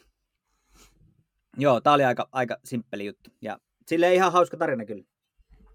Kyllä joo, ja jos joku ihmettelee, että miten on tällaisen yhden, yhden kaverin sävelyksen mukaan tota, nimetty koko, koko organisaatio, niin oli ilmeisesti, mitä, mitä jostain kaivelin, niin ilmeisen pidetty, pidetty kaveri seurapiireissä, ja tosi tämmöinen avulias ja hyvä, hyvä tyyppi, niin häntä haluttiin sitten kunnioittaa, kunnioittaa tämän laulun, laulun muodossa, eli sitten, sitten tota, hänen säveltämänsä kappale antoi ensi sävelet niin sanotusti koko, koko jääkiekkojoukkueelle. Joo. Ja sitten hypätään, hypätään tonne Floridaan jälleen, ja siellä toinen organisaatio, eli Tampa Bay Lightning. Ja no, tähän nyt oli niinkin yksinkertainen selitys, että tiesittekö, että Tampa Bayn alueella on eniten salamointia ja ukkosta kuin muualla Amerikassa, Amerikassa tota, niin se oli sitten aika helppo, eli Tampa Bay se jyrähtelee niin sanotusti koko ajan, niin se, se juontaa juurensa tähän tota, näihin sääilmiöihin kyseisellä, kyseisellä alueella. Joo, se on, se on haastava alue tuo eteläinen, eteläinen vai miksi, mikä, on, mikä ilmasuunta on idän ja etelän välissä? Loun, kaakko. Koillinen kaakko, joo, kaakko. Joo, niin. Tuo Kaakkois-Yhdysvallat on aika hankala, hankala alue kyllä säiden puolesta. Ilmeisen lämmin, mutta sitten on hurrikaaneja ja ukkosia, ties mitä, mitä mutta se, se Yhdysvaltain ilmastosta mennään vaan eteenpäin ja hypätään tota, jälleen kerran Kanadan puolelle ja Torontoon, Toronto Maple Leafs, Conn Smythe. Tämä on hauska, miten nämä, nämä nimet, jotka on nykyään palkintoja, ne toistuu näissä joukkueiden historiassa. Hän nosti tämän joukkueen tuhatyhdeksänsataakaksikymmentäluvulla. Ja hän on ensimmäisessä maailmansodassa taistellut tämmöisessä rykmentissä, jonka nimi oli Maple Leaf. Ja hän sitten tämän äh, rykmenttinsä nimen vei tähän jääkiekkojoukkueeseen. Ja tätä en itse asiassa tiennyt, että tämä Vaahteran lehti ei ole ollut osa Kanadan lippua ennen tuhatyhdeksänsataakuusikymmentälukua. Niin varsin mielenkiintoinen tausta ja Maple Leafsin historiaahan mahtuu itse asiassa aika paljon muitakin nimiä. Um, siellähän on, on ollut, tota, tämän joukkueen historiahan menee vuoteen tuhatyhdeksänsataaseitsemäntoista ja, ja tota, tämä on kulkenut nimellä itse asiassa Toronto Saint Pats uh, sekä sitten Toronto uh, Arenas aikaisemmin.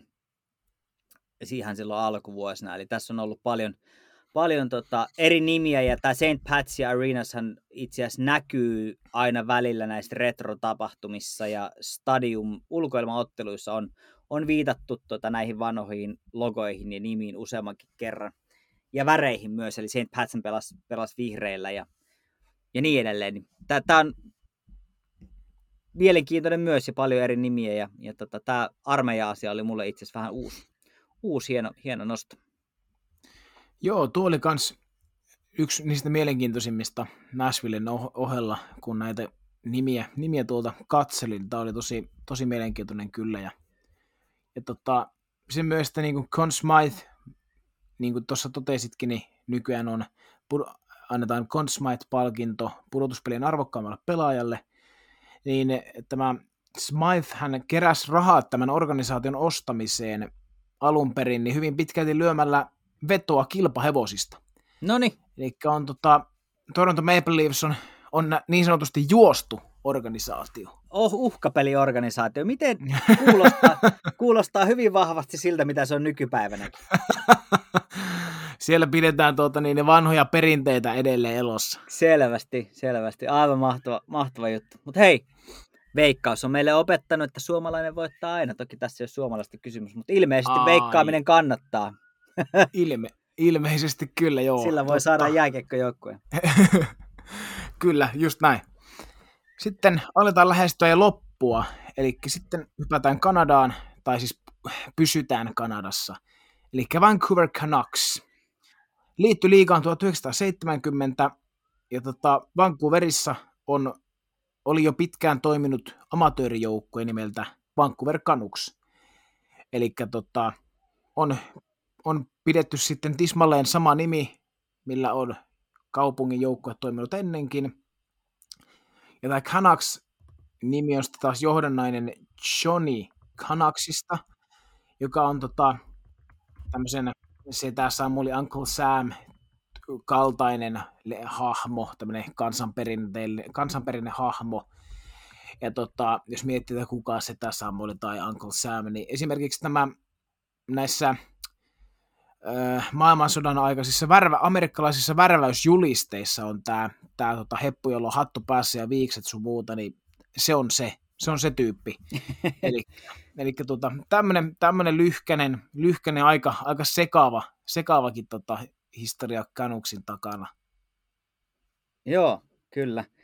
Ja sitten Canucksista itse siihen logoon liittyen, niin, niin ähm, siinähän on tämmöinen äh, miekkavalas, joka, joka hyppää tavallaan jään läpi ja sehän muodostaa sitten C-kirjaimen, C-kirjaimen, eli siinä tavallaan se Canucks, Canucks sitten on, on mukana, ja, ja tämähän mukailee tämä Miekkavallas tätä niin kuin haidatyyliä, joka on, joka on sitten alkuperäiskansojen kansojen tyyli, muun muassa toteemeissa on, on nähty, nähty, ja tota, erittäin mielenkiintoinen. Mä mietin, että mistä, tulee, mistä tavallaan tulee tämä Miekka-valas, että onko, jos en ihan väärin nyt muista ja ole ymmärtänyt, niin, niin ilmeisesti tota, äh, Miekka-valalta jonkun verran liikkuu tuolla tos, tolla alueella äh, tyyntä, valta, merta. Voi toki olla, että mä muistan, muistan ihan väärin. Heillähän on ollut myös se mustakeltainen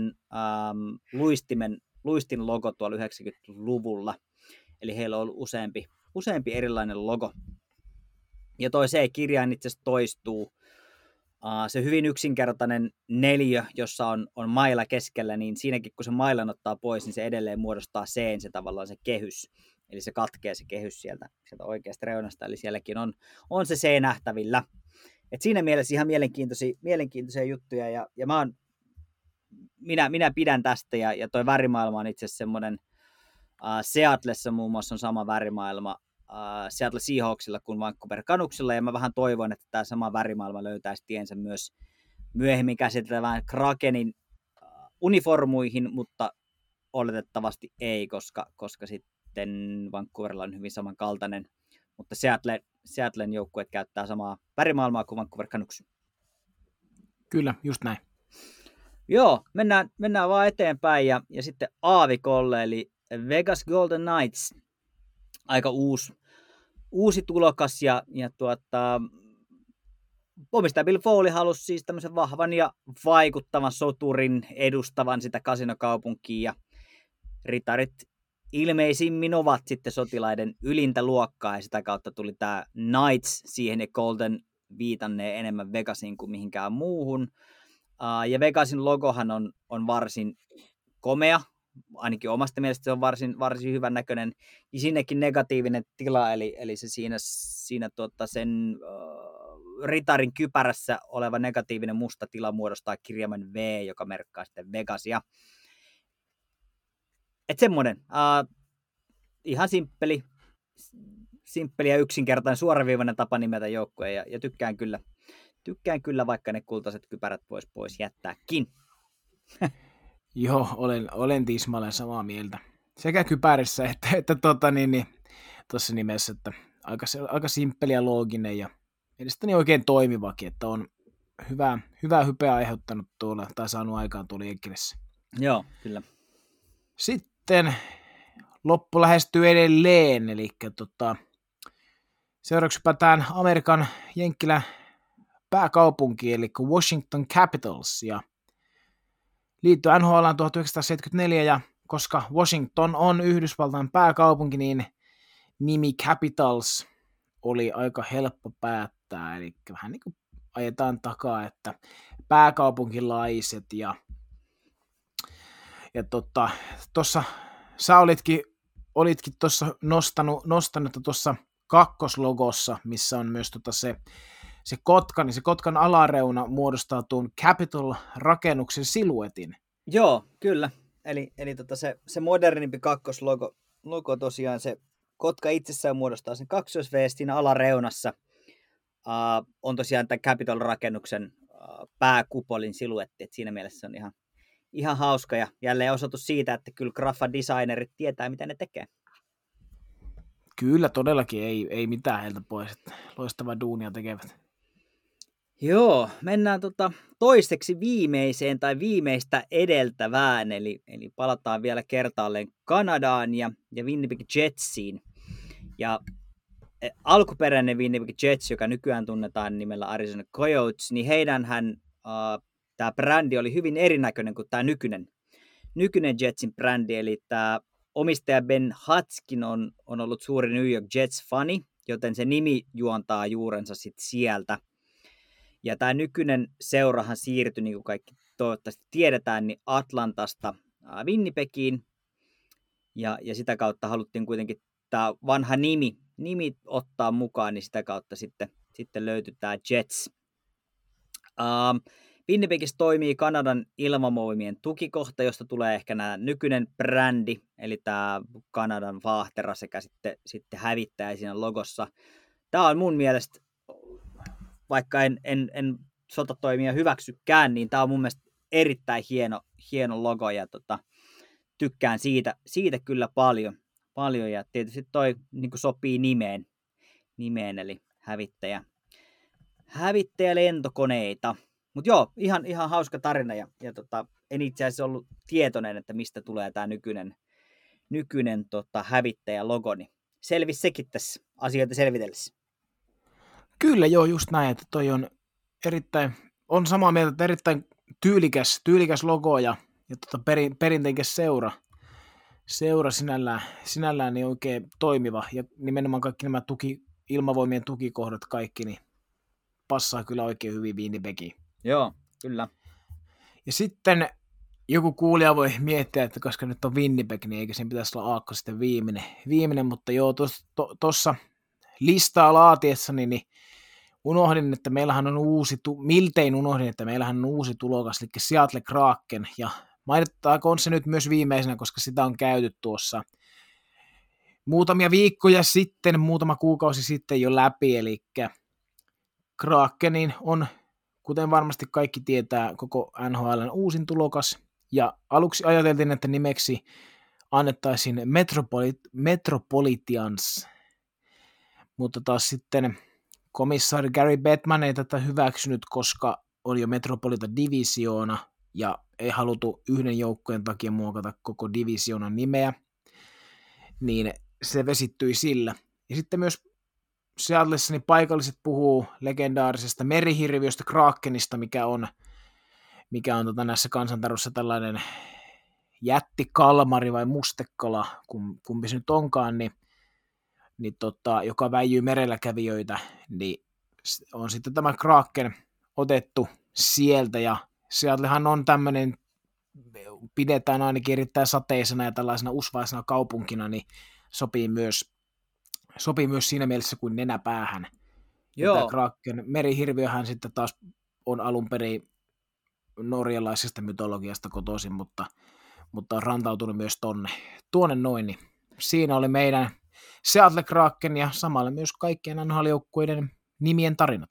Kyllä, Seattlen kohdalla taisi olla vielä niin, että siellä taisi olla muutama eri vaihtoehto, mitä ainakin arvuuteltiin ja oliko niin, että Totems oli yksi, joka viittasi vähän samaan, viittaisi vähän samaan kuin, kuin tuossa Canucksissa, eli, eli tota sieltä tältä niin kuin haidatyyppistä tyyppistä hakua, tai sitten vaihtoehtoisesti taisi olla Evergreens, taisi olla yksi vaihtoehto, joka viittaa sitten taas tähän niin Washingtonin osavaltion luontoon ja vihreyteen, mutta, mutta tämä on, tämä on oikein, oikein hyvä kyllä. Tota, ajattelin tähän loppuun kysästä, että jos, jos A P sinä perustasit joukkueen nyt, niin tota, minkälaisia nimivaihtoehtoja? Kun sä pelaat N R I ja luottaman joukkueen, niin minkä niminen joukkue sitten tulee? Kyllä, kyllä, kylläpä kysäsit. On kyllä ihan mahdoton sanoa tähän kohtaan. Tota, tota, tota. Todennäköisesti lähtisi jollain eläimellä liikkeelle, koska olen erittäin eläinrakas, niin varmaan jollain semmoisella lähtisi liikkeelle, mutta tuota... Tuota, tuota. Ihan mahdoton. Ehkä, ehkä joku Matelia, Crocodiles tai joku tämmöinen. Nyt, nyt niin kuin äkkiseltään, mutta totta kai riippuu myös vähän, että mihin kaupunkiin tulisi sitä. En osaa tässä sanoa, mutta tuli, pistit niin paha, että lähdetään jollain, elä, sanotaan, että joku eläin kuitenkin johkaan kaupunkiin. Joku Quebec olisi esimerkiksi aika, aika hyvä. Noniin. Hyvä. Entäs, tota, entäs sitten sulla itsellä? No, mulla varmaan pitäisi olla tähän joku vastaus valmiina, mutta tota, jos mä olisin niinku tarpeeksi ää, itseäni täynnä, mitä toki aina välillä olenkin, niin mä varmaan juontaisin mun sukunimestä jotain. Eli, eli tosiaan Kuikka, kun on sukunimi, niin sehän viittaa vahvasti tonne vesilintuihin, mutta Dax on jo varattu, niin mun pitäisi miettiä joku, joku tota, uusi. Ää, mä ehkä kokeilisin ja hakisin jotain, jotain tota, tästä Kuikan ää, latinankielisestä nimestä, joka on siis Gavia Arctica, niin mä ehkä hakisin siitä jotain. Jotain, mutta tota, Tai sitten sit mä olisin tylsää laittaisin Warriors, koska se on, se on musta jotenkin hauska, hauska ja semmoinen niinku taistelutahtoinen. Sitä mä oon käyttänyt omissa N H L-peleissäni vuosien, vuosien mittaan, mutta, mutta ehkä, mä, ehkä mä tästä Gavia Arktikasta tekisin jotain, jotain. Kenties. En tiedä. Se olisi oikein, oikein hyvä siitä lähteä tuota vähän juontamaan sitten. Kyllä, se on juuri, juurikin näin. Hei, aikaa on jälleen mennyt. kahdeksankymmentä minuuttia, risat päälle. Uh, iso kiitos jälleen kerran. A P oli oikein mukava höpistää ja jutella N H L-juttuja vähän kevyemmällä jalalla tällä kertaa, mutta ehkä tämä aika ansaitsee vähän kevyempää viihdettä. Kiitos samoin. Oli, oli jälleen kerran erittäin mukavaa ja tota, kyllä just, just näin, että nyt, nyt vähän tarjotaan kevyempää ja varmaan, varmaan tota niin, niin, myös, myös tässä kunnes tilanteet vähän selviää ja helpottaa, niin varmaan jatkuu samalla trendillä, mutta katsotaan, mitä tulevat viikot tuo tullessaan, ja kiitoksia, kiitoksia myös tästä viikosta vielä kerran. Jes, hieno juttu, ja äh, loppuun muistutettakoon, että loppu, ku, kuun lopulla, eli nyt maaliskuun lopulla on audioland piste fiin äh, gaala, jossa palkitaan, palkitaan parhaita podcasteja, ja Keskiympärä podcast on siellä paikalla, paneeli keskustelemassa ihan livenä sekä sitten ollaan ehdolla myös äh, parhaan podcastin paikalle. Eli audioland piste fi-osoitteesta löytyy äänestys, jossa voitte käydä äänestämässä teidän suosikkipodcastia. Jos se on keskiympyrä, olemme siitä varsin kiitollisia. Se voi myös olla joku muu. Tärkeintä on, että käytte antamassa teidän äänet ja niin, että saadaan, saadaan meille tekijöille kuuluvuutta, näkyvyyttä ja, ja tuota, huomiota. Iso Ennen. kiitos. Niin. Niin, ei, ei muuta kuin, että allekirjoitan tuon täysin, että ennen, kaik- ennen kaikkea näin, että käykää, käytäkää antamassa ääni, sama kenelle se menee, niin kaikki, kaikki siellä olevat on varmasti ansainneet äänensä, niin tota, käykää, käykää äänestämässä. Jes, iso kiitos ja loppuun vielä toinen buffi siitä, että tuota, mikäli haluatte tähän nyt jotain, jotain aiheita ehdottaa, niin kuin meille on kuulijalta tullutkin tämä hokiargoni-aihe, niin saa heittää äh, Twitterissä, Facebookissa, mailillä, Instagramissa, mistä tahansa aiheehdotuksia. Kaikki kuullaan, kaikki käsitellään ja varmasti otetaan käsittelyyn. Ja vielä semmoinen pikkujuttu, että on huhut kertovat tuolta maailmalta, että jonkinlaista hyvin pientä ja vaatimatonta keskiympyrä podcast-oheistavaraa on mahdollisesti tulossa ää, tuotantoon. Siitä kerrotaan sitten myöhemmin ja, ja katsotaan, miten niitä, niitä jaellaan, mutta kyse on hyvin pienistä jutuista, mutta kerrotaan siitä sitten tarkemmin myöhemmin. Hei, iso kiitos. Ää, hyvää iltaa, yötä, huomenta tai päivää, milloin ikinä tätä kuuntelet. Tsemppii näihin aikoihin ja muista, että me ollaan täällä sua varten ja sinulle.